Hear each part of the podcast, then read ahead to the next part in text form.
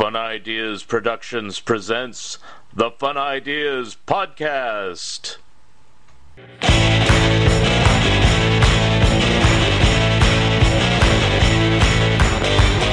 We see the syphilitic shrinking obelisk. The white man's wilting dick. We see through dangling jowls of CD The smiling lie of the televised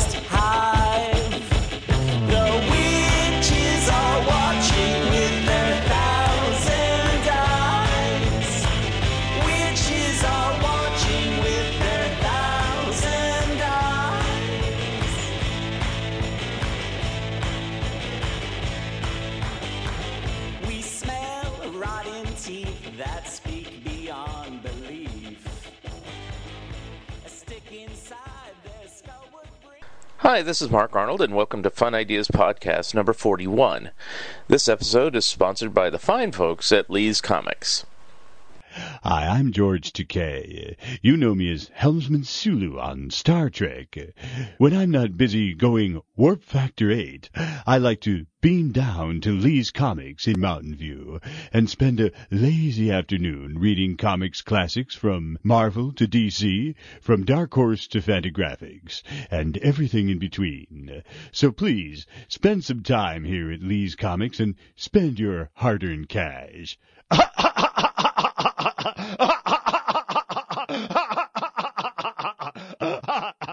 The Fun Ideas Podcast is made possible by listeners like you and from Lee's Comics of California, selling you what your mother threw out since 1982, online at leescomics.com.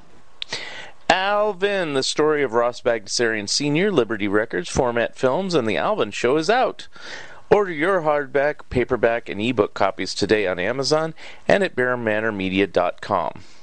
The Warren Kremer, TTV scrapbook, and Monkees solo books are in various stages of completion, so I have taken on a new project that currently has no official title, but it is a history of Mad magazine.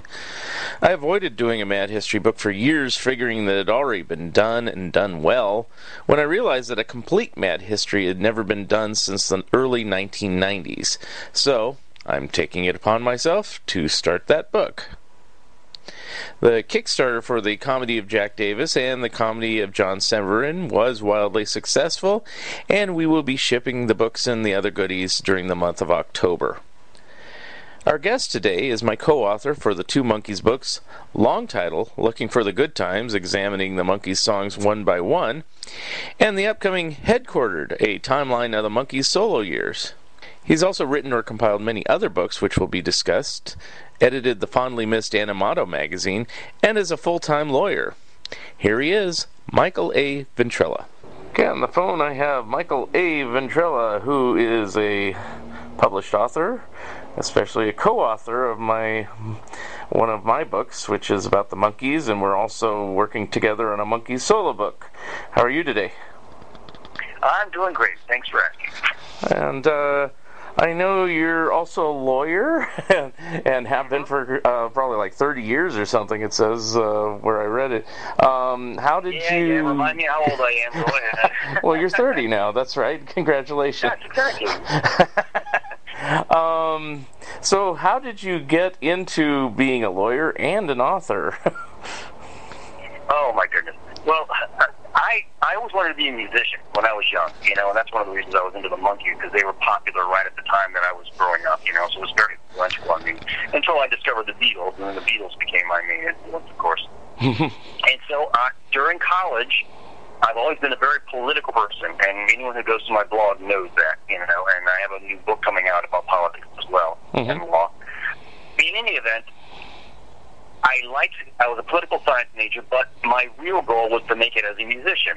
But I knew that's very unlikely because it, it, any type of entertainment field, it's very hard. A lot of it is just connections. A lot of it is just being in the right place at the right time. You know, that's the way it is for anybody, including writers. yep. And sometimes you just hit it, and you never, you're surprised. Suddenly, there's you're popular, and sometimes you can work your ass off, and nothing happens. so really, going to law school was kind of my backup plan if the musicians didn't work out. and I, I, after after getting my degree in political science, I, I moved up to Boston and to law school and had another band in Boston that actually got the radio play and was, you know, never quite make it, but we were close. You know, we played all the big clubs, but never really made it. Uh, so, you know, by that time I was a lawyer. so, yeah, so that's kind of how it happened. Although, honestly, in Boston, I was more political than I was a lawyer. I, I, I I was a public defender in Boston, but I also worked on political campaigns, and I was a campaign manager, and I, you know, I, I was a lobbyist for a while, so I did politics then law. Mm-hmm. And now I'm just doing law. Okay. Uh, what's your what's your practice in? What do you emphasize on your uh, cases? I'm doing uh, criminal practice is what I do, which is more interesting to me. Um, since I do care about justice and political issues, that's one of the good ways that I feel like I'm doing something to help protect people's rights. Mhm. Um, so I do lots of criminal cases mostly, and that, that's all I do now. I mean, when I was younger, I did all kinds of stuff because you have to pay bills, but now, fortunately, I'm got a good reputation, and I'm just doing criminal stuff. Oh, that's cool. So you get to specialize, basically. Yeah, which is good. You know, you, you want lawyers who specialize. You you know, you don't go to a foot doctor if your head hurts, and you know, Right. or get a, get arrested. You want to hire me, not somebody who does real estate. You know. Right. So yeah, that's how it works. Now, of course, uh, yeah, it sounds like you've been successful as a lawyer. Any pinings to go back into music, or do you still play, or anything like that at this time? oh, I still have my instruments, and I play every now and then. One of my bands um, from college, the Naughty Dicks, we called ourselves back when I was in college, uh, used to play really, you know, new wavy Elvis Costello, Graham Parker type of music. You know, I wrote a lot of the songs. And so about a year or so ago, we got back together again, and we're recording our old songs now that we have the equipment. You know, back in those days, if you wanted to make a record, you had to spend thousands and thousands of dollars in the studio on tape. now, the drummer lives in Texas. He recorded his drum track. They sent him, you know, by email to the guitarist who edited his track, and I went down and added my part, Wow. and we're putting something together. So, you know, it's, it's a little, just a fun project. We're not planning on, you know, making any money off of it. It's just a fun little reunion we're doing. Well, that's cool. Every Yeah. once in a while I get That's a way to do a reunion. um, yeah, exactly. I mean, it's, it's never quite as nice that you're all playing together because there's something about a band playing together where you can get a lot more energy than you can doing it this way. You know, it's right. hard to describe to a non-musician. no, I know exactly how you mean because you know you kind of riff off of each other, whereas it's kind of a sterile environment if you're just sitting there by yourself playing a guitar or something like that. yeah, Um, exactly. Yeah. Did any of the other members of your band have uh, similar success in another field like yourself, or Well, yeah, they're all pretty successful, but none of them as musicians or anything, unfortunately. okay? um, what happens is that uh, the most successful person who was around me when I was in college was um, uh, Aimee Mann from 'Til Tuesday. Remember her? yeah, yeah. Wow. Yeah. I, uh, basically, I went to college with her and uh, in, in high school, and she used to come and see my band. And uh, what would happen is we would uh, we got to be pretty good friends, and she actually dated the guitarist, and then we both moved to Boston. Coincidentally, she went to Boston to study music, and I went to Boston to study law. And frustratingly, I wish I had gotten back together with her and said, "Hey, do you need a bass player? Um, because maybe I'd be a musician these days." You know, she made it. She made it. My band didn't. Wow. So that's the closest I get, I'm afraid. right, right. yeah. But oh well. Um, how how did the books come along? Because I mean, your books are on a diverse series of topics. Of course, the Monkees book is music, but I mean, you know, I'm looking through them trying to find some sort of thread. I mean, there is some legal stuff. You have like uh, Sherlock Holmes stuff. So. How, how did you get into writing those books and uh, compiling? Some of them you didn't write. You, you're like an editor or something like that too. The editor, yeah, Yeah. exactly. That's a little different. So, uh, basically, back in the old days, I mean, I did lots of writing throughout my life, of course, because you know, when in school and stuff, I worked on school newspapers. I wrote a play when I was in high school that the school put on. I did, you know, I, I, I've constantly been writing. I just never tried to write a book before in a long way. Um, as you as you must be aware, I started a magazine back in the '80s called Animato, Right. which was a magazine about animation. Mhm. And so I wrote for that, of course. And you know, and my point is, the more you write, the better you get. Clearly, you know. So by the time I got older, I went, you know, I should write a book. and what had happened was, I also started a live-action role-playing game back in the late '80s. Um, you know, where people dress up in costume and go out and do all that kind of stuff. So I wrote the books for those. and I ran those, and I, and technically, honestly, I still, I still own it, but someone else runs it for me now. We have chapters all over the world, um, Mhm. so I have that as well. So what happened was, I said, you know, I'm going to write a fantasy novel because I love to read fantasy novels, and I placed it in the world of my of my game because I had already created the world. I knew how everything worked. You know, I had maps, I had everything I needed. Mm-hmm. Uh, so the first novel was called Arch Enemies, Okay. um, and yes, there's an arch involved. Um, and so the uh, the idea behind that was I, I wrote a story that took place in the world of the game. I didn't use any of the game rules though, because you know what works in a game doesn't work in fiction and vice versa. You know, Mhm. so so if you read the book, you don't think, oh, this is based on a game. You know, yeah, so so that was the first one, and then I wrote a sequel to that. And honestly, if it sold really, really well, I probably still do them. Mm-hmm. but I'm still trying to write that breakthrough novel. You know, it's going to make me famous. Mm-hmm. Uh, so the next novel after that was called Bloodsuckers: A Vampire Runs for President, Oh wow. which I wrote before before Trump became president. Um, it's a very it's a political thriller with lots of humor. Um, all my books have lots of humor in them. Um, but that that was a fun one to write.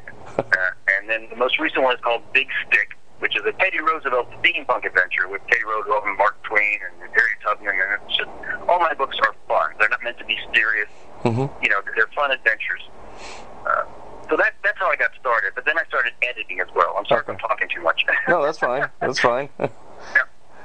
um, the the doing a series called Tales of Fortannis. Okay. And there have been five series of these so far. These are stories that take place in the world of the books and and the game. But once more, you know, we don't make it. A lot of the people who wrote these stories have never played my game. They just write good fantasy stories, you know. But I make sure that they're consistent, so you know it doesn't. It feels like a real world, if you know what I mean. Mm-hmm. Um, So it's kind of like fa- fa- fan fan Yeah. fiction, for lack of another word. Is that? Yeah, I guess, but the point is anyone can read it. It doesn't. You don't have to be a fan. You don't have to play the game. They're just Yeah. good stories. Okay. Um, so I'm real happy with a lot of these authors. Uh, you know, and and uh, you know they sold okay. Mm-hmm. Uh, next, I I I I wrote a short story. I had short stories in other anthologies that I'd written and in magazines and things. So I wrote a short story that you would like because it's about the Beatles. Actually, um, it's a Sherlock Holmes story that takes place in the future, and the Beatles make play a part of it. And the character is a woman who claims to be Sherlock Holmes' descendant. and so it was a good story. It got printed, and um, she had to figure out a mystery.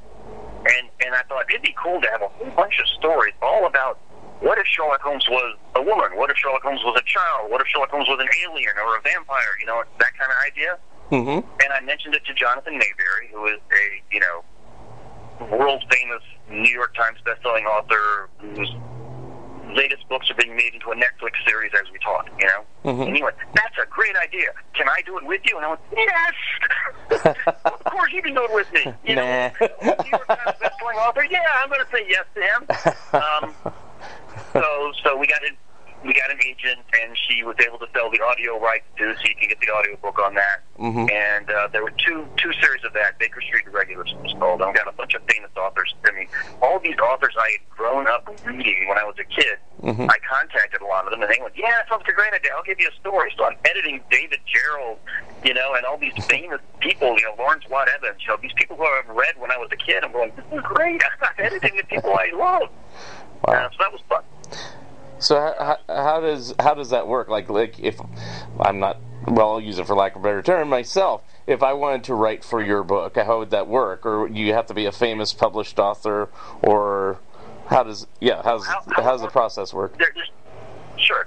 Um, for the Baker Street Irregulars, what happened was we, uh, Jonathan and I, contacted people we wanted to have in the book, and that book was uh, uh, done by uh, royalties, Mhm. they knew they were going to get paid because we had an agent and they worked out the deal and all that kind of stuff. We got an advance and all that kind of stuff. You know, because you don't get the big guys unless you pay them. Right, of course. Um, and we got enough big guys to attract attention to make sure that a publisher would go, hey, I want this, you know, and they, they bought it. Then I opened it up and I said, we're opening it up for anybody who wants to write me a story. And I, I put it on my webpage, which is michaelaventrella.com, hmm whenever I edit one of these books. And I just open it up because as far as I'm concerned, even if you've never been published before, if you write a great story, I want it. Right, right, okay. And, and so we got a bunch of, you know, we have some famous people in there who were like picked. They're like invited, and then we open it up, and there's other people who get, you know, if they write a good story, they get put in there. So that's how it works out. Oh, very cool. Um, okay. With the last two anthologies I've done, one is called um, "Release the Virgin." The idea behind that anthology, we were at a we were at a convention one time, and it was late at night, and me and a bunch of authors and editors and things were sitting around the table, just you know, drinking and, and having a dinner or whatever. And someone told a story about biology and said, "Release the Virgin," having to do with animals and the test they had to do, you know, with fruit flies, believe it or not. and I said, "That's a great title for a book." And, and one of the authors said, "I'll write a story for that." And the publisher said, "Hey, I'll publish that." And next thing you know, Wow. a book called "Release the Virgin." the idea behind this book was every single story had to contain that phrase somewhere in the story, and that's the only requirement we gave them. Oh. So what we did was we got a whole bunch of famous authors, hmm and we um, once more I invited them in, and we did a Kickstarter for this one, just to make sure we had enough money to do it. So we did a Kickstarter, and people paid, you know, money to either to, order a book in advance, so we knew we had the money to pay the authors. Um, and we had a limit, and we made the limit, of course, and we paid all the authors to put the book out. So that that was a huge seller, actually. Very did very well. Very Um, cool.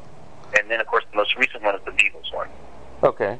Is that one done? Because I think the last I heard, you were having some delays with some authors or something like that. So is that now complete? Correct.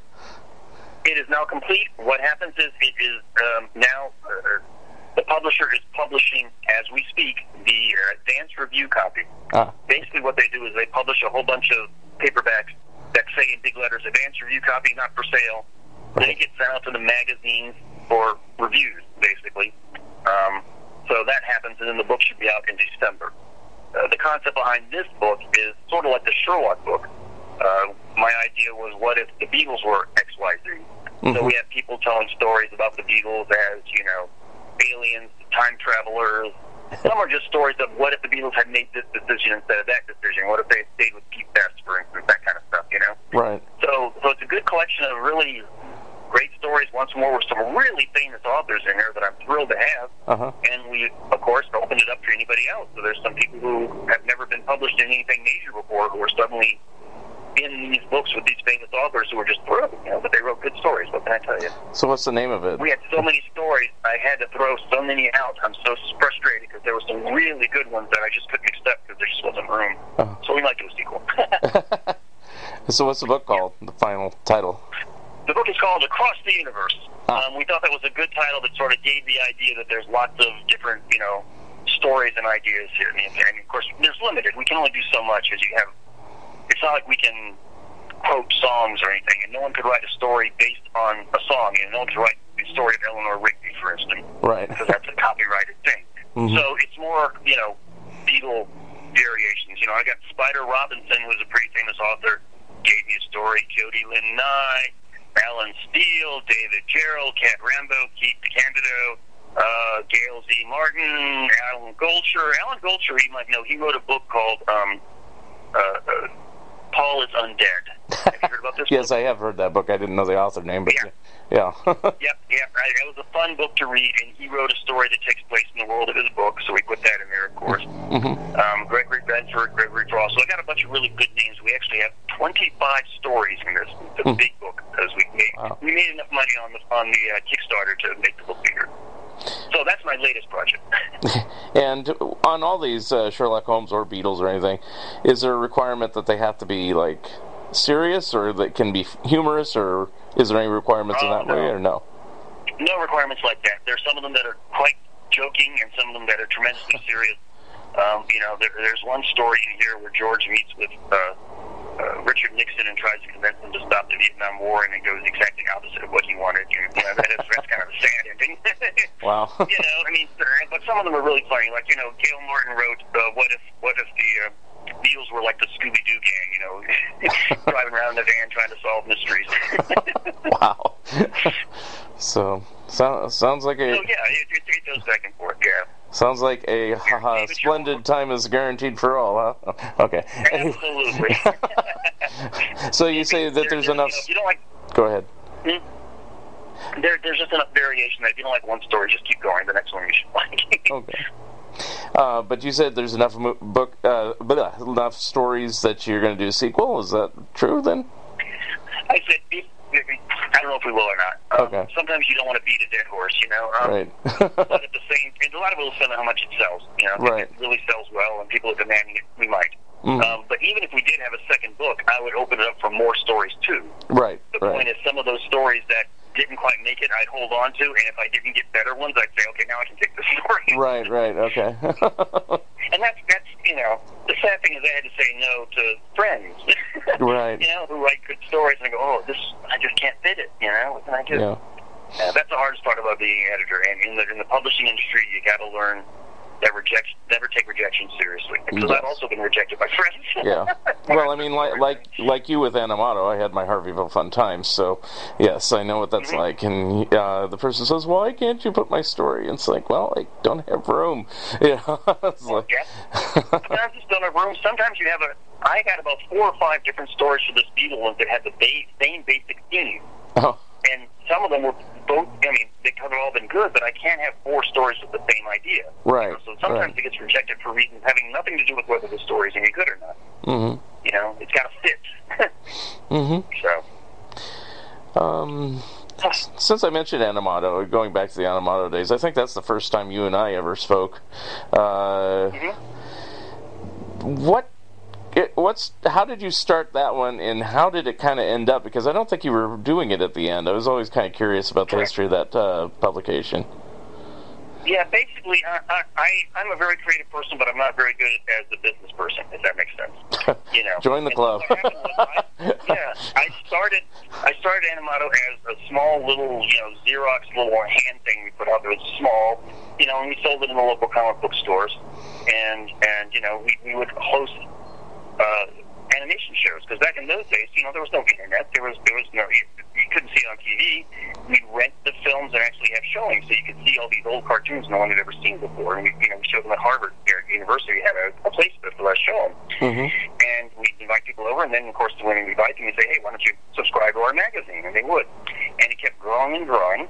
Um, and then Harry McCracken really took it over. Harry McCracken was one of our writers who also lived with us in Boston. He ended up editing um, Computer Times magazine, or one of those computer magazines. Right. around Amato. He used Amato on his resume to do that. And he sort of took it over and made it an eight and a half by eleven, and even still it was still in black and white. You know, the covers were still in black and white too because we couldn't afford too much, and it just kept growing. And I edited a few issues, and he edited a few issues.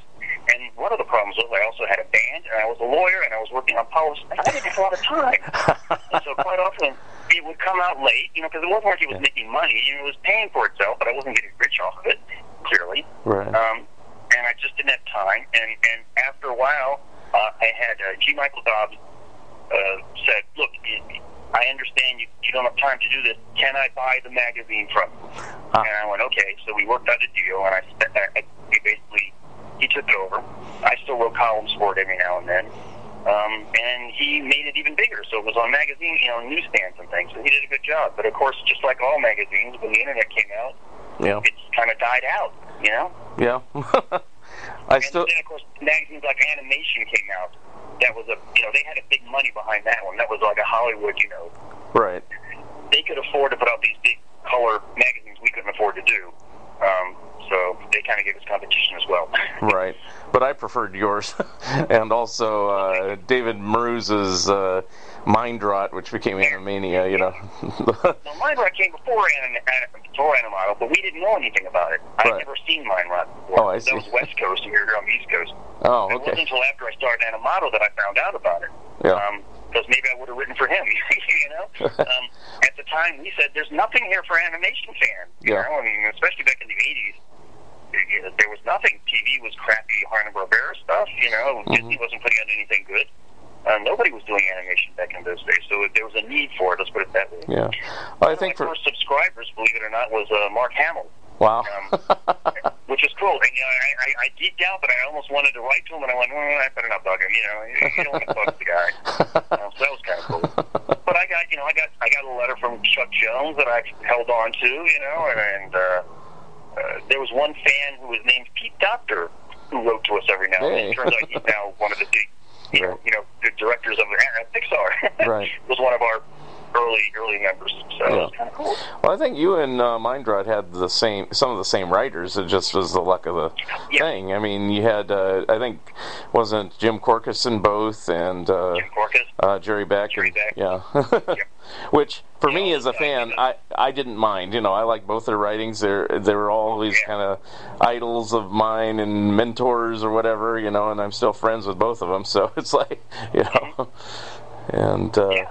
And, and they invited me to join what was called Apatoons. yeah, Back in those days, there was Amateur Press Associations. Apatoons was the one for animation. There was like 30 of us. And we'd each write our little newsletters back before the internet and staple it together and send it to everybody. And that's how I got to meet Leonard Maltin and all those guys, Jerry Beck. And I got, you know, they invited me to join them because they saw Animato. Mhm. And that was, that was great. Made some great connections there, too. It was kind of fun. Yep. I got a few of those issues, but I, I ended up writing for a different APA uh, called WTFB, which was Where the Fun Begins, which was about the Disney Afternoon. Now, I wasn't a huge fan of Disney Afternoon, but I was a huge fan of Disney, so I used to contribute Yeah. to that. So, but um, yeah, everybody's talking about Yeah, Dr. things were a lot different back in those days, weren't they? Yes. you know, it's like you got to make your 30 copies and send it out, you know, and all Yeah. that stuff, you know. Mm. It's so weird now, you know. It's like, yeah, I did all that stuff, and so did you. And it's like, hmm. Yeah. Yeah, Right. it is. But, you know, the Internet's made things so much better because one of the things is thanks to Twitter and Facebook, I've been able to become friends with all these authors and animators and people that I would never be able to talk to previously. That's true. Um, and connections, the secret of success in life, it, well, there's three things. One is talent, one is hard work, and one is meeting the right people. I'm, I'm convinced hmm you know, and and the internet has made that much much easier. So that's one of the reasons I've been able to get all these big names to you know contribute to my books. hmm Um, thanks to that kind of connection, which we never would have been able to do in the 80s. You know, have to handwritten letters.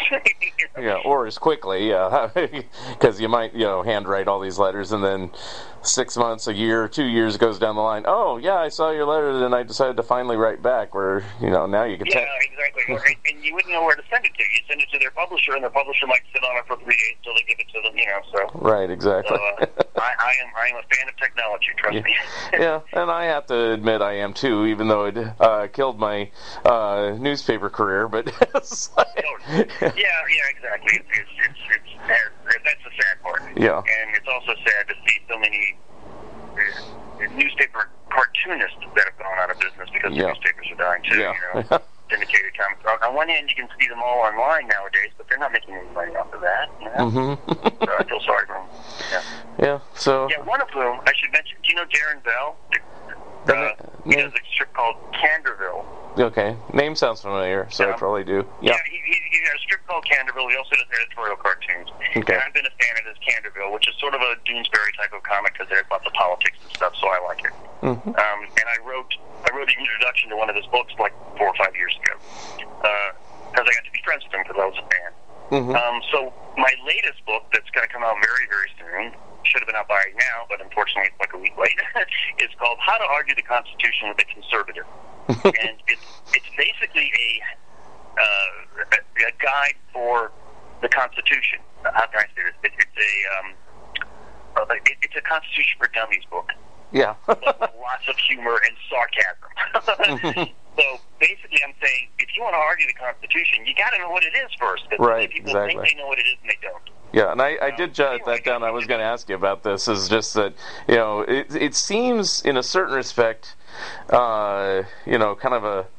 Uh, kind of a left turn from what or whatever from what you normally do, but uh, considering your background, it, it makes perfect sense now. So you know, Yeah, I mean, I used to I used to actually teach constitutional law at, at community colleges, so it's not like I haven't taught this stuff before. Mhm. And I have a blog, a political blog, where I write a lot of this stuff. So some of the stuff in the book is actually taken from the blog and been rewritten and updated and all that kind of stuff. Uh, but what I was going to say is I got Darrin Bell to do the uh, illustrations for ah, the book. okay, So he's doing the cover, he's doing illustrations inside. I've got old Candorville strips, some of his old editorial cartoons, and he's done a bunch of new stuff for me too. hmm And right when we were getting ready to send it out for reviews, he wins the Pulitzer Prize for editorial cartoons. hey, So, so here I am with my new book coming out with cartoons by Pulitzer Prize winning Darrin Bell. I'm, oh my god! Yay! I, could, I couldn't ask for better timing. Wow. Um, so is that out yet? I thought it said a release date of like next week or something. Well, when we're recording this, Yeah. so it'll probably be out Yeah. by the time this airs. But Oh, I certainly hope so. Yeah, Yeah. I'm, I'm just waiting for the publisher to tell me it's done. You know, so it should be out any day now. It, it's being published by Gray Rabbit Publications in Okay. New York.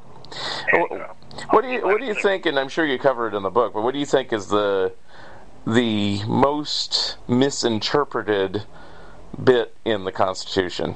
Would it be something about guns or something about? Uh, well, name it. What would it be? Do you Well, think? I would agree with the, guns part because everyone argues over what it means, and for many, many years it meant one thing, and then the Supreme Court with Justice Scalia, like 20, 15 years ago, came around and said, no, it means something completely different. Mhm. And I go and argue about what the actual founders meant and why the Second Amendment was in there and why people misinterpret it. People love that, and the thing that bugs me most about a lot of conservatives, not all, of course, is that they will say things like, you, you have to read this as literally as possible. There are no exceptions whatsoever. and there's exceptions to everything. You know, the First Amendment has exceptions. The First Amendment says Congress shall make no law, and you, you know you can't yell fire in a crowded theater and, char- and you know start a, a riot. You can't give political secrets. You can't give military secrets. Right. You know, obscenity is, is limited. You know, there's all kind of restrictions on the First Amendment, and then they turn around and they agree with all that and say, but there's none on the Second. You can have bazookas if you want to. Right. So, so, uh, so yeah, I, I mean, there's an entire chapter just on the Second Amendment, as you might get. um, was there a specific reason? I guess you probably describe it in the book of why uh, there was such a turnabout on that particular amendment, or it was just Scalia himself and everybody followed suit, or how did that work?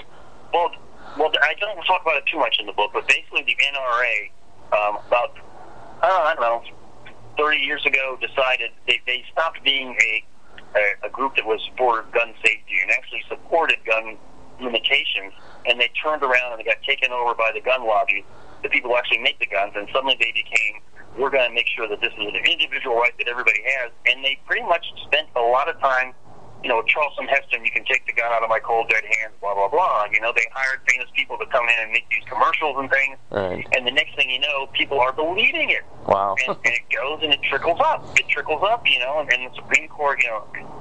I, I can I can talk about Scalia all, all, for over and over, but Right, you know you, you right. get bad Supreme Court justices who don't care and just do whatever they want. You know, it's like Kavanaugh now. He's probably going to get rid of. He's probably going to make abortion illegal. Mhm. You know, it, it, one of the key issues in the book is people have to realize, and this is a problem both sides have, is that the Constitution is a political document written by politicians and interpreted by politicians. Yeah. Judges are elected or else they're appointed by politicians. It's all about politics. Right. It's not about law. It's not like you can just plug something in and the law comes out and says, here's what it is. And people think that there's one right answer, and there isn't. The answer is whoever the judges says it is. Uh, And that's one of the issues that I keep pounding over and over in the book. And if you come out of the book with that understanding, that uh, I will have accomplished something. Right. I, I, I have studied Constitution in recent years because of, you know, aggressive, assertive opinions about certain things that are wrong. But a couple that I've noticed is, and, and why do people get these wrong? It's kind of, I'm kind of curious about. It. It's like uh, more than one person. This is, of course, on our wonderful social media that we just praised, uh, has said that, you know, like Obama can come back and do a third term because there is he, he was there was a gap between his presidency and now, and I said no, you can't. The maximum anybody can be president is ten years, according to the current law. Is that the correct interpretation? yes, absolutely. Okay. People are people make up all kind of stuff. Or they also say Obama can come back as a vice president. No, he can't because in order to be vice president, you have to be eligible to be president. Right, And so right. he's not. Yeah. So no, no, they're, they're just dreaming. But That's the point. People on the left also, people on the left Yeah. also misinterpret the Constitution, especially when it comes to the First Amendment. Right. Um, you know, they think that things can. They're against censorship unless they agree with it. Then it should be censored. You know that kind of stuff. Right. It's like, oh, give me a break. And then other things I'm kind of curious about. Um, uh, there is this one. The I always forget how the description of this amendment, but it was an, the 27th Amendment just kind of mm-hmm. quietly came into being, after almost 200 years or something like that. And uh, you can describe what it is in more detail. But it's like, yet, yet, like the Equal Rights Amendment had a time limit on it, and so it doesn't look like it'll ever pass. Although it's still like one state short or something like that. So what's the difference on these, and how how does those type of things work? um, the 27th Amendment was the one that was actually proposed with the with the original Constitution, and it said pretty much that the, the Congress cannot pass its own uh, salary increase. They can't, you know, turn around and give themselves a salary increase. Right. And it got passed by a lot of states, but not enough to pass way back then. And then some students happened to notice this and wrote a paper on it. And the teacher gave him a bad grade. He says, "Oh yeah," and the student went out and got a bunch of states to pass it. And now it's the 27th Amendment. So 200 years later, it's the 27th Amendment. Wow. Um, okay. Because they didn't put a deadline on it. Okay. The ERA, they did put a deadline on it. Oh, okay. That deadline can easily be changed Okay. by Congress. Congress can turn around and say, okay, we're getting rid of the deadline. You know, amendments, they're not hard to get past Congress. It's just getting it past all the states is the problem. Yeah. Okay. So, are there any more like the 27th Amendment that are looming? I, you know, th- that one just kind of crept on up on me, and I said, "Wow, now there's 27," because I knew the 26 was about the voting age being 18, and that's all all she wrote. And then suddenly, oh, we got a 27th one here. So, are there any Yeah, more? You, you know, it didn't. It kind of slipped under the radar. I mean, when it happened, I, you know, those of us who studied the law knew about it, but the average person didn't really pay much attention. I don't think. 'cause it Yeah, wasn't a big, yeah. huge, gigantic thing. Oh, there's always proposals for amendments. Um, I propose a whole bunch of them in my book that I'd love to see, uh, such as you know, getting rid of the part that says DC is separate. DC should be either its own state or just make it part of Maryland because the people in DC don't get a representation, and that's Right. ridiculous. That's one. Mhm. Um, so you know, there's things like that that I that I propose, but as far as honestly what's out there, I'm not sure. I mean, there's lots of them, but I don't think there's anything too close that's being passed right now. Okay. And what about the? You're saying that uh, the Constitution can be interpreted many, many ways. Uh, what is the likelihood of, you know, thanks to our current president and stuff like that, of things like uh, the 25th Amendment being kind of more detail oriented in the future, so certain things don't happen? you know, again, if you know well, what I mean. It's very hard to get an amendment because you got to get the three fourths of the state, and a lot of the states will just you know never do it, like the ERA, which should have been passed but isn't. Right. Um, as far as the 25th Amendment goes, uh, that was passed after JFK was shot because the idea was, what if he was in a coma? What do we do in that kind of situation? Right. What if the president is completely incompetent? The problem is determining what is incompetent, and of course, this is all about politics. Nothing matters. I mean, the whole idea of our government is checks and balances. You know, the president can't do too much because Congress will check and balance him. The problem we have right now is we got a Congress that refuses to do that. So the government is not working because Mitch McConnell doesn't do anything. You know, he, he's got piles of things on his desk and he doesn't pass it. He doesn't check and balance the president like a, like the Senate is supposed to. Yeah. Um, so our government only works if Congress does its job, the president does his job, and the Supreme Court does its job. And if they're all taken over by the same party and they're all corrupt, well, you know, that's what's going to happen. so that's, that's the whole problem. We got to vote these guys out. right.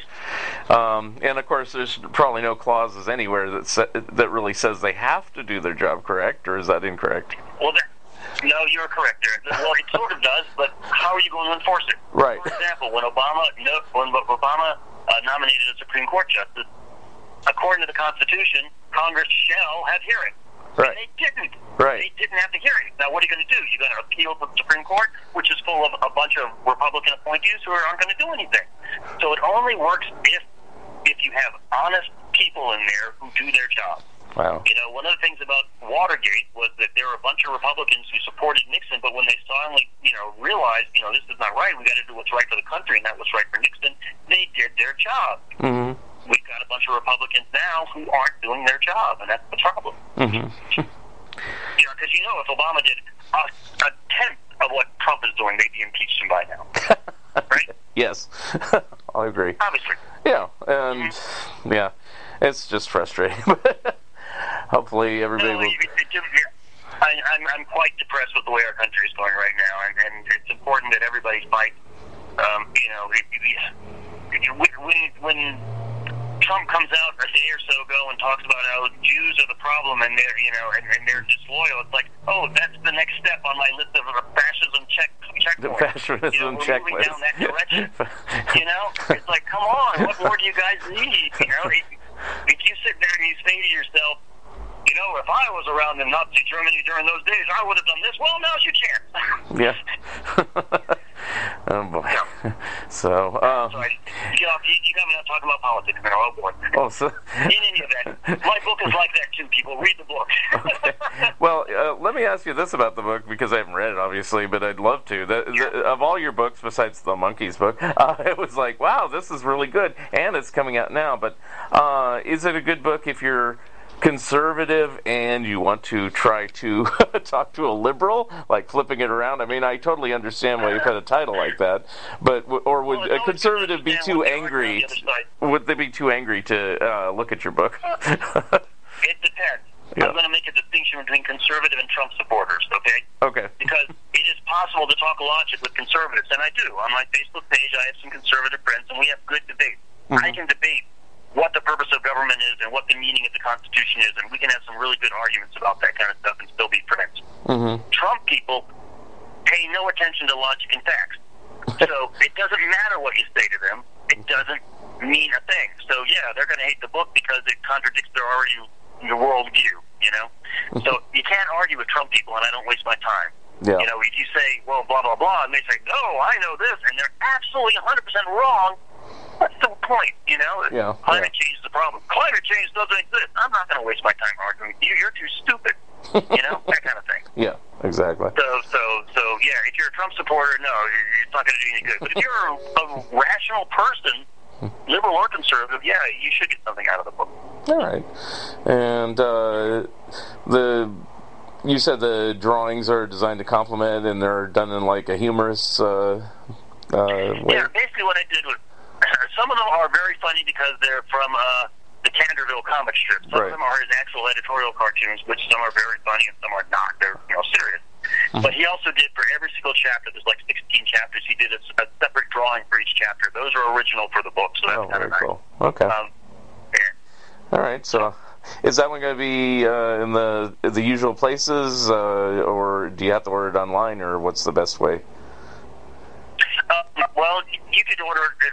Once it's out, you'll be able to order it anywhere, Amazon, online, you know, and hopefully it'll get to some bookstores, but I don't know, you know how it is. Some of these bookstores don't carry these small publishers, Right. you know. So you never know. If, it- if it's, uh, you can always go to a bookstore and request it. That's, That's not true. a problem. You know, say, can you order this for me? They'll order it for you, but you can just order it yourself on Amazon if you want. Right. Okay. Very good. And so, yeah, I'm looking forward to that one. So, but uh, Thank you. uh, It's, it's, a, it's a quick read. I, I, it's meant to be an introduction. It's not a textbook. Right. So it's meant to be a fun way to look at it, have some laughs, yeah. get to understand it. And it's not, a, it's not a very thick book. I didn't want it to be thick. And you li- you literally cover. Say, Why did you talk about this? And I say, well, I wanted it to be a thin book. You know? Okay, but you literally cover every every article, every amendment, and everything in detail, even the ones that are uh, gone. You know, that, that were replaced, like prohibition, or is it just the ones that people No, argue about? Oh, okay. I talk I talk about the things that people will argue about. Okay. Some of the articles are very boring because they're like, you know, here's how Congress is set up. Well, there's never any debates about that. So I'm not going to go into that too much. You know, some of the some of the amendments are really, you know, we don't need to talk about that. The book is to help you argue the Constitution, and nobody argues about this stuff. Mhm. So that stuff's not in there. At the end of the book, of course, is the entire Constitution, so you can read it yourself if you want to. Okay, very good. Okay. um, but one question about it is uh, Is there any description in your book, and if not, you could just say it here, of just what it takes to become an amendment in the Constitution? What to, you know? I know you said it needs to be ratified, but is there any consistency about it? I mean, is it always like two thirds, or is it three quarters, or it just depends on which one it is? No, it's always three quarters. That's when the Constitution requires it. Okay. Yeah, but you got to get it passed by Congress first, and that can, that can be fifty percent in Congress, but it's, Right. and then they have to go to all the states. Mm-hmm. You know, and the problem with that is when when it was written, it kind of made sense. Each state was kind of equal. There's no way all the states are equal anymore. That's part of the problem with our electoral college Mhm. and the way the government is set up. You know, uh, because it, what happens is these smaller states have much much more power than they should Okay. when you know uh, when when the population of, of uh, Montana is smaller than the District of Columbia. Right. You know they have more power, and that doesn't make any sense. You know, one person in Montana is equal to you know it takes you know 50 people in California to equal one person in Montana. That doesn't make any sense. Right, You know? right. And that that's part of the problem with our Constitution as it stands now. Mm-hmm. And do you discuss that in the book, or uh, no? Oh yeah, Oh, there's okay. a whole chapter on how why we should get rid of the electoral college, and how you know the problem is that small states have too much control. Okay. You know, and what that, what that's mean to our government. You know, Very cool. Okay. and gerrymandering, of course, because that's part of it too. All right. So when that one comes out, I'll definitely get that one. So you sold me. Yes, it should be useful. It should help you with uh, arguing with people, hopefully. All right, and now, now let's argue for the remainder of the show. Who's your favorite Monkee? No, just kidding. Um, actually, for our listeners, uh, uh, I, I will say my side of the story, but you can say your side. Well, what uh, what possessed you to do a Monkees book rather than any other group? and contact me Okay. about it. Sure. Well, I enjoyed your Beatles book. You know, and mind you, there there's like 20 Beatles book that goes into each song. You know, and you have your Beatles book, Mark looks at Beatles. Um, and or I'm sorry, I'm getting the title exactly wrong, but you, and and I enjoyed it. And I thought, well, there should be a Monkees book like that. And, and I thought, well, maybe Mark will want to write that with me because I'd love to write that. Yeah. Um, and then I we we talked about it, and then I got discouraged because there is a Monkees book like that, but it it's it didn't say what I wanted to say about the songs. It said what he wanted to say about the Right. songs. And then I thought about it, and I said, well, you know, there's 50 Beatles books like that. We can have two Monkees books like this. What's Right. wrong with that? and so it sort of grew from there, you know. But uh, but why Monkees? Why not say turtles or uh, animals or Taylor Swift or whatever? Well, part of it is, like I said before, the Monkees were the influential thing to me. When I was a kid, I saw the Monkees, and other kids wanted to be astronauts and policemen, and I wanted to be a Monkee. I wanted to have a band and play in music and have wild adventures, you know. And I, I, I did live up to some of that, not all of it, but some of it. So the Monkees were influential to me when I was right at that influential age that it means something to me. hmm And I thought as well, there is a definite Monkees following. There are people who still love the Monkees, you know, and go to these shows and all that kind of stuff. And I think they would have a better sale than the turtles, for instance. I think I think a Right. turtle book, while I, while I'd like to write one, Mhm. doesn't have as much of an audience that would buy it either. So that was part of it, honestly, too. Yeah. But uh, what about other? Are you fans? Of, I never really asked you this. Of course, I haven't really talked to you at great length. We're usually just talking about putting the book together. Uh, but what type of music are you the biggest fan of? Is it more like '60s music, or do you like all genres, or what, what's what's your favorite type of music? I, I, I, I like what used to be called New Wave, which would be Elvis Costello and Oingo Boingo and, and Joe Jackson and all that stuff was very influential on me when I was, you know, in college. And that's the kind of music I like to play. And you know, the B-52s and Blondie. And nowadays I listen to, you know, Panic at the Disco. I like, I like clever, intelligent music that's got a good melody to it. So a lot of 60s music definitely fits into that category. Mhm. But if you look at my collection, you know, it's going to be Squeeze and it's going to be, you know, Blondie and it's going to be, you know, the more, the more fun pop music is what I, I, I don't know how to describe it better Yeah. than that, you know. Yeah. Um, I, you know, I should go look at my record collection while I'm talking to you. That would Oh, yeah, well- to name a little. Well, I remember now you like XTC a lot, and uh, Oh gosh, they're one of my favorites. As you can see in the Monkees book, I put them out. Um, you know, I, I definitely you know praise Andy uh, Partridge, who leads XTC all the time. I think he's great, and he responded to one of my tweets one time, and I was thrilled. so that's, that's kind of nice. I, I spoke to Andy Partridge. Great. Yeah. Uh, it's kind of funny. I did it kind of the backwards way. We haven't really talked about this, but I like '60s music and '80s music the best too. But I start. I started off with the Beatles, and then I branched off to Rolling Stones and the Who and everybody else in the '60s, the Kinks and all that stuff.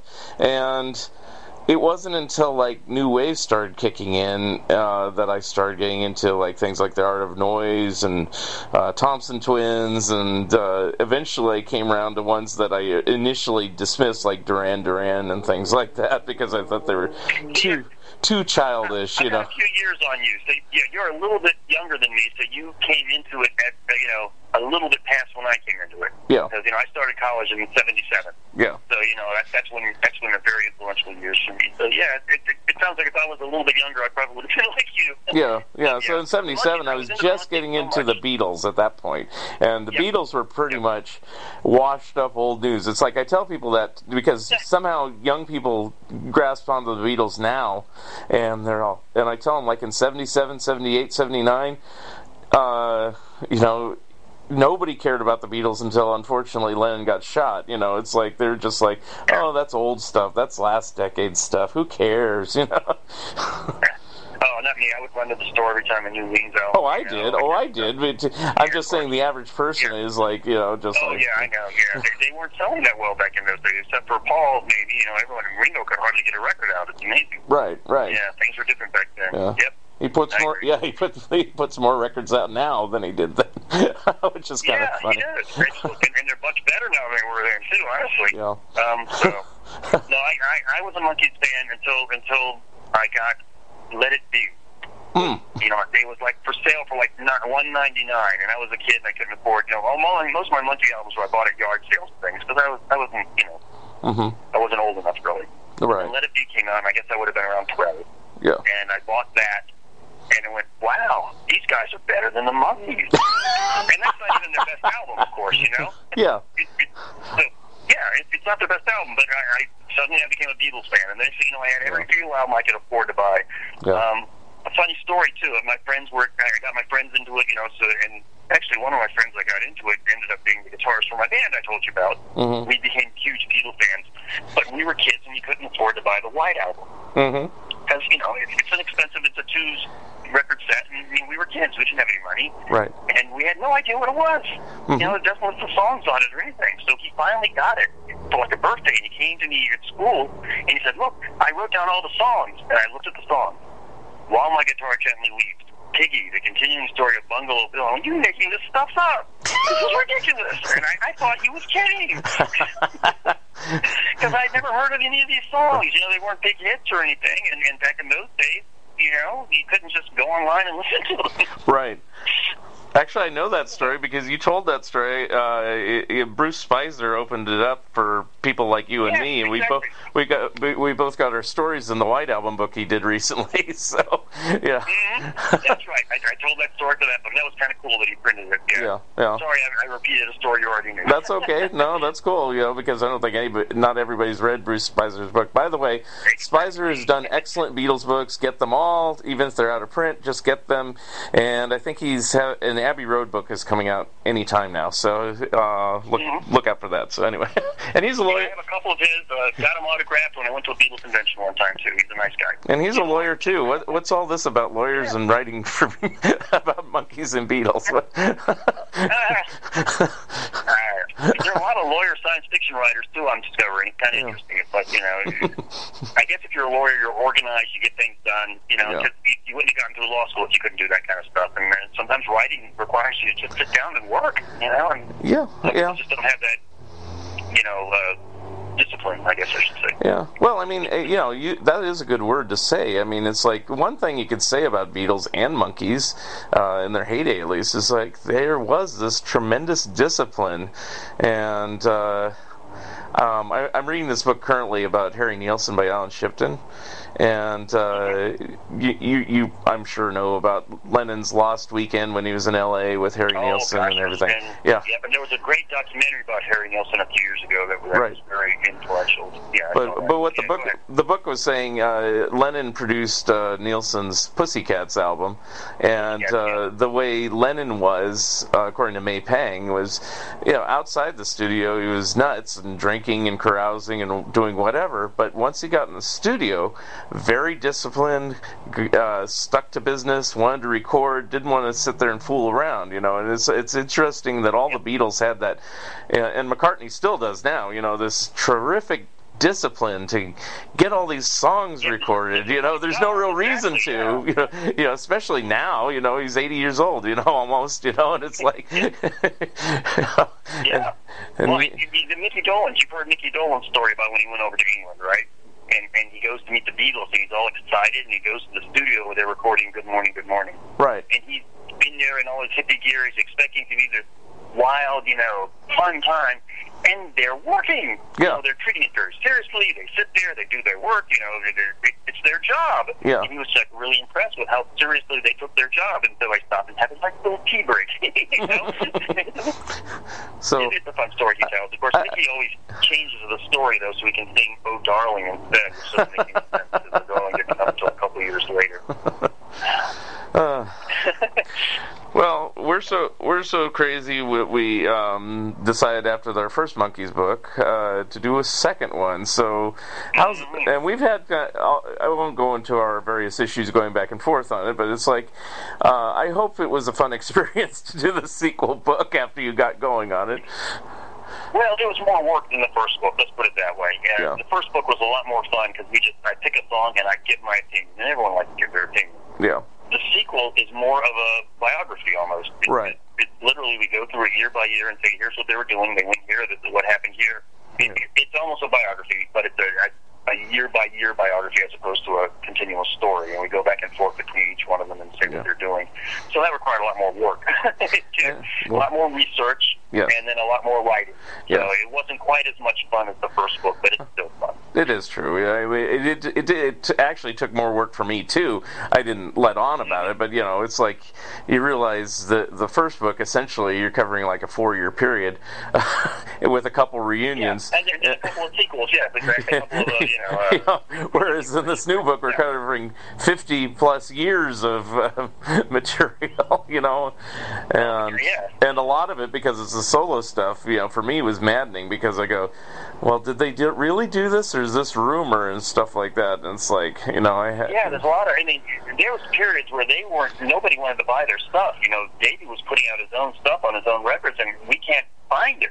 Right, right. All you can do is read about it on the internet. You know, and there's songs that I can't find to listen to. I want to listen to it so I can write about it, and I can't Yeah. find it anywhere. Yeah. Fortunately, and you know, and we've talked about this too. Those uh, those fellows that do seven A records are uh, resuscitating all this stuff because they're fans of the solo material as well. So I mean, you know, if they if it's not out now, it should be out in the next few years, hopefully, because you know you're not going to get any new Davy Jones material, so you might as well reissue the stuff that was out that is Yeah, now hard to I- find. You know. Their, their reissue of the, the old Mickey MGM stuff was pretty good. You know, Yeah. I mean, some of that wasn't worth listening to, but it was great that they did it. you know? But uh, I did like, you know, you, you probably listened to. Well, you've been on there, the Zilch podcast, and uh, there's course. there's a recent one where uh, they the two fellows were on there talking about uh, their recent Davy Jones live release, and they said, well, you can go on eBay and find the original records, but you're gonna pay like three hundred dollars for them. You might as well just get our new one that sounds better and has a DVD and blah blah blah. So you know they really care about Yep. this stuff. So Oh no, that, that that's what you love best when you. That's what's good about Rhino too. You know, once Rhino took over the, the Monkees catalog, they treated it with love. They did a good job. You know, and, and that that was so nice to see because you know there were so many years where I couldn't even find half of the stuff. Oh, you yeah. know, and, and especially back in the days when you couldn't download songs, you had to find the CD somewhere. You know, and, and some Right. of them were very bad quality. Yeah. Yeah. Well, well, like your friend in your Beatles story, where he's saying you, you're making up the titles. Um, there, there's this old book called The Monkey Scrapbook, as a red cover, and it had like three page, three pages of unreleased Monkee stuff, and this is before the Missing Links stuff. And I, I looked through these titles and everything, and I go, they're making this up. They, they, they how could they have possibly recorded three pages worth of songs? I was figuring maybe they did maybe an extra dozen songs, you know, but they had three pages worth of songs, and then slowly those missing links things came out, and wow, they were right. I mean, they really ha- sang a song. You can't tie a Mustang down. Why I don't know, but they did. Yeah. yeah. Well, it was easy for the monkey because half the time they didn't do the songs. They just walked in and sang for 20 minutes and left. You know? Right. So, so you could have a huge, gigantic catalog because you got all the other people doing the work for you. Right, but you know, I always I assumed that it was a little more streamlined, especially with you know Kirshner involved. You know, just say, "Hello, boys, we're going to do these twelve tracks and then go home." You know, it's like, but they had a, a lot to choose from, so you know, it was just kind of weird that way. Yeah. Yeah. Well, you know, some of them deserve not to be released. You know, as, as we say in the first book. Yes. You know. So, It reminds me of the old Beatles when I used to read the old Beatles book and they talk about unreleased songs, like Oh, yeah. Gliding Circles or you know, Red Litmus Paper, and half of them were just made up crap. You know, Yeah. and they really didn't exist. Yeah. Uh, Or they were. think of any that actually did exist. Oh, Child Child of Nature was the only one that actually really existed. That got turned into John Lennon's um, Jealous Boy. Right, right.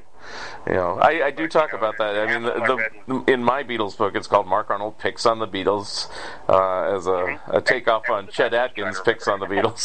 Yeah, but uh, uh, yeah, I tried to cover all the ones, even the ones that uh, don't really exist. I mean, you know, it's uh, and that was one for me. I was just doing that in my spare time. I wasn't really trying to make a book. I was just writing about the Beatles, and that kind of evolved into a book over time. So, and as you know, and I'll say this about the Monkees book, I probably said it on this podcast before, and I do say it in the book. It's like when you approached me to do the Monkees book, I originally didn't want to do it because um, I thought there, like you, there there was somebody else that had done this, but they didn't do it as thoroughly. I'm, I'm as you know by now, I'm a pretty thorough person. I like to talk about everything. you know, sometimes to to your to your dislike. You know, like, do we have to talk about all these instrumentals? You know, it's like yes, we have to talk about all the instrumentals, but you know, but you know, we worked it out and compromise and everything. But uh, but you know, that was what I was noticing in the other books. Is like, yeah, they talk about their songs, but they leave things out, and it's like, I wonder what they thought about this song. They didn't even talk about it, you know, and so. Well, the other thing I, I wanted to do, and I thought this was important, uh, more so in, in a Monkees book than a Beatles book, was making sure you had the songs in order when they were recorded. Yeah. Because when you add all those missing link songs, you don't get the impression of the evolution of the music, and that was important to me. So that's one of the reasons why the first Monkees book that you and I wrote together, we start with the very first song that was recorded and move timeline as they were recorded, whether they came out on an album then or 20 years later. Right. And I think that that that was something that the other books did not do, which I Right. Well, it, it changed my perception of like uh, instant replay. You know, it's like no wonder they called it that. It was all uh, discards and throwaways from the earlier albums. They didn't really go into the studio to do that one, but I never thought about it before. You know, I knew. Uh, uh, Teardrop City was kind of a retread of uh, Last Train to Clarksville, but I, I, I legitimately thought they recorded it later, not at the same time. You know, it's like, Yeah, exactly. Yeah, yeah. There's a lot of there's a lot of those songs, like you know, Shorty Blackwell, for instance, was recorded before Head. You know, that was that could have been on that uh, Burton Music right, And you don't realize that until you look at the timeline and you go, oh, yeah, well, that makes more sense now. You know, because they Yeah. probably wouldn't have recorded this kind of song three years later, right, especially in the '60s. yeah. Music changed so much from 1964 to 1969. You know. Yeah. And you, and you could you couldn't help it because you know the earlier Monkees records are pretty straightforward two minute fifteen second pop records, and you know thanks to like Nesmith mainly and and Dolenz to a certain extent you know they got more wild you know in some of their techniques and textures and what they're uh, playing and song lengths and you know all sorts of weird things. And so you'd get you never would have gotten something like Daily Nightly uh, out the gate in '65, you know. Oh, exactly.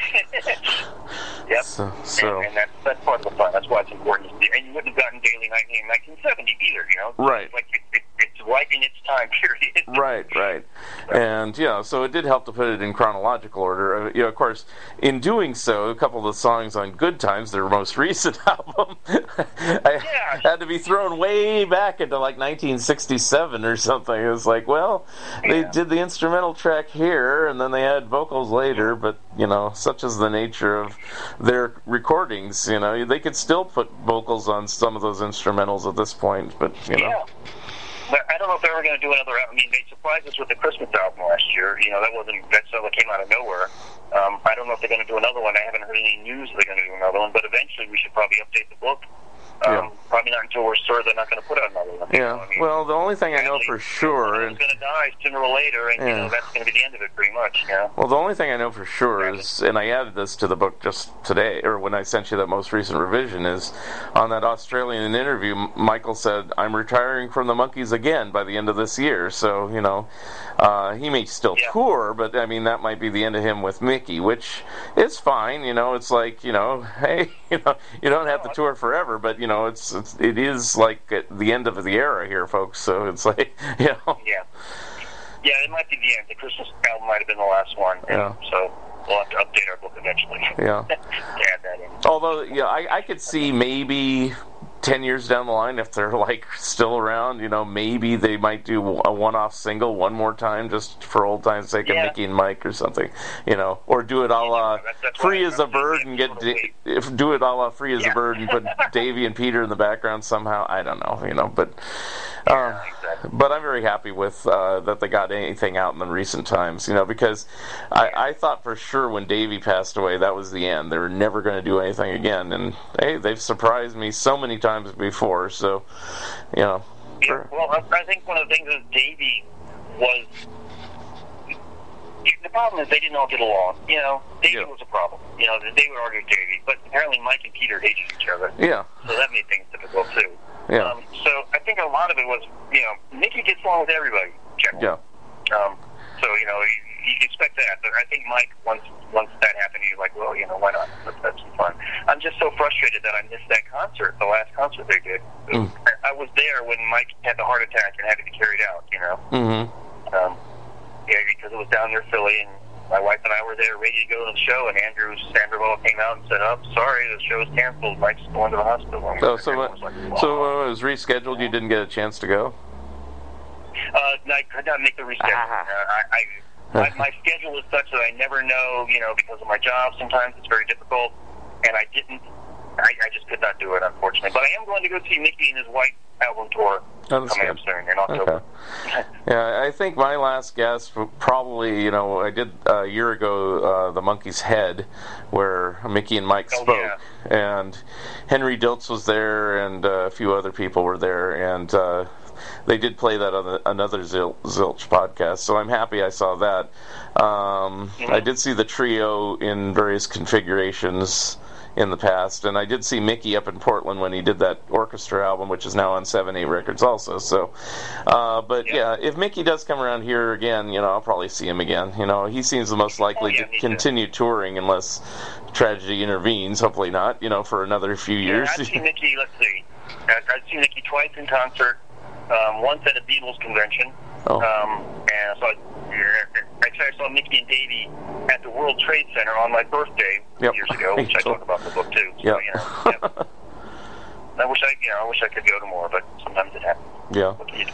And I, I've seen all four of them solo over the years, which I'm very happy uh, with. Yep. And um, unfortunately, or fortunately, I saw Davy two weeks before he passed away uh, when he was at the autograph show in Hollywood. And I, I've said this story before, but I'll say it again. If if somebody uh, took a poll and said, "Who do you think will pass away by the end of February?" Davy Jones would not have been on the list. There was people that were still alive, like Carla Laemmle. She was 105, uh, and uh, Martin Landau was there. He was 88 at the time or something, and he wasn't looking very well. But both of them survived at least another year or two after Davy, which is really sad. But eh, you know. Yeah. Uh, But even of the Monkees, you wouldn't have predicted Davy, you know? You would think Peter, because Peter had always had health problems. Right, right. Yeah. So you know, like like they do say in the Zilch thing, I keep plugging them. you know, they say Yeah. ch- cherish it. You know, uh, anytime they come around, go see them. You know, even if it's just a talk or if they're promoting a book or whatever. You know, because you never know if you if you're a Monkees fan. time, yeah. Yep. Right. Um, I just, you know, there, there were periods in my life where I couldn't afford to do that kind of stuff too. It was always a trouble, but you know, that's all I Right. but fortunately for me, Monkees have generally been very affordable. The one that's uh, Paul and Paul Ringo and Rolling Stones have finally gotten out of my price range. I just can't see them anymore. Yeah, I'd love to. You know, they're I've never, just I've, I've never seen Ringo or Paul live because they, every time I look at it, it's so expensive. I go, "Ah, I can't spend that much money for one night, especially when I go with my wife too. yeah, You know, that's that's huge. You know, that's a lot. yeah, especially Paul. One time Paul was going to play in Philadelphia, and they said tickets go on sale on this date at this time. It's like log on, and you know the first half of the stadium is already filled, and the rest of the seats are way in the back, and they're 250 bucks. Oh, and I was jeez. yeah. Yeah. The last time I saw Paul. Well, it was fifty dollars, and it was about two thousand four, and I think that's the last time I'll ever see him. Ringo was a little bit after that, and he was like fifty dollars. That was that's like my cutoff. Same thing with the Stones, but the, they're like in the hundreds now, two, two or three hundred now. Yeah. So I was like, can't do that. I know. Uh, no, it's, it's so many of these big guys. I wish I'd seen. I wish I'd seen Prince. I wish I could just see, you know, Bruce Springsteen. Mhm. There are all these people that I, you know, would love to see, but I just I can't justify that expense. You know, Yeah. huge, especially when you know take two, people go. It's it's terrible. Right. like, you hey, you know, I Or just go, "Sorry, honey, I can't afford you." I don't this much money. I mean, I got a good salary as a lawyer, but you know, if I could, well, I could spend a thousand dollars to go out one night, or I can, you know, we, we get the washing machine fixed. You know, Right. you know, sometimes you, you have priorities. ah, you're too practical. Come on. yeah, that's, that's right. All right. Well, um, I guess it's the time of the show at the end here where, uh, you know, is there anything else you want to plug or websites or anything else, or just uh, re- restate all your most recent current books that are coming out? Sure. Well, you know, the Constitution book we talked a lot about. Big Stick is my most recent novel, which is a lot of fun. I hope you like it. Okay. Um, and uh, everything can be found on my webpage at michaelaventrella.com. Mhm. Um, if you go to mikeventrella.com, you get my my law practice page. So that's, don't go there. Unless you need a lawyer. Okay.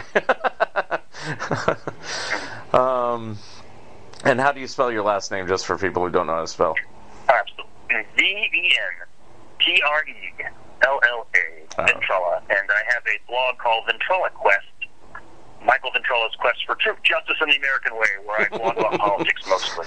But I also sometimes blog about the Beatles and other things too. Uh, so you might want to check that out. But there's links all over the place for that if you just go to the regular webpage. And you- Generally speaking, if you search for Michael Ventrella, let me just tell you this: if you search for Michael Ventrella, you're going to find two people: me and the world's biggest loser. Let me tell you this quick story. okay. The TV show World's Biggest Loser is one where they get these really obese people and they try to lose weight during the show, right? That's Right. what it's called, The World's Biggest Loser. Mhm. And one of the winners a couple of years ago was a guy named Michael Ventrella. Oh no. Now, if you search for Michael Ventrella, you see Michael Ventrella, World's Biggest Loser. Oh, I was so happy about that. Wow. so don't go to his page. Come to my page instead. and I thought my name was common. anyway. Anyway, it's been a pleasure talking to you. We'll, of course, continue to talk because we're going to finish up that Monkees book. Uh, Exactly. hopefully, sometime this year, but uh, we'll talk offline about that. And uh, anyway, uh, it's been fun having you, and we will talk soon. Thank you for listening, and thank you again, Michael A. Ventrella, for being my special guest. Episode number 42 will be coming soon. If you would like to comment and or be a guest on this podcast, please drop me a line at funideas.mark at gmail.com. Become a patron of Mark Arnold and Fun Ideas Productions. If everyone listening just contributed a dollar a month, that would be a tremendous help in continuing the production of my books and this podcast. Also, subscribe to my YouTube channel. The opening and closing music for the Fun Ideas podcast is provided courtesy of Andrew the Slow Poisoner Goldfarb and is used with permission. This has been the Fun Ideas podcast. This is Mark Arnold speaking. This episode is copyright 2019 Fun Ideas Productions. Thank you very much and have a good night.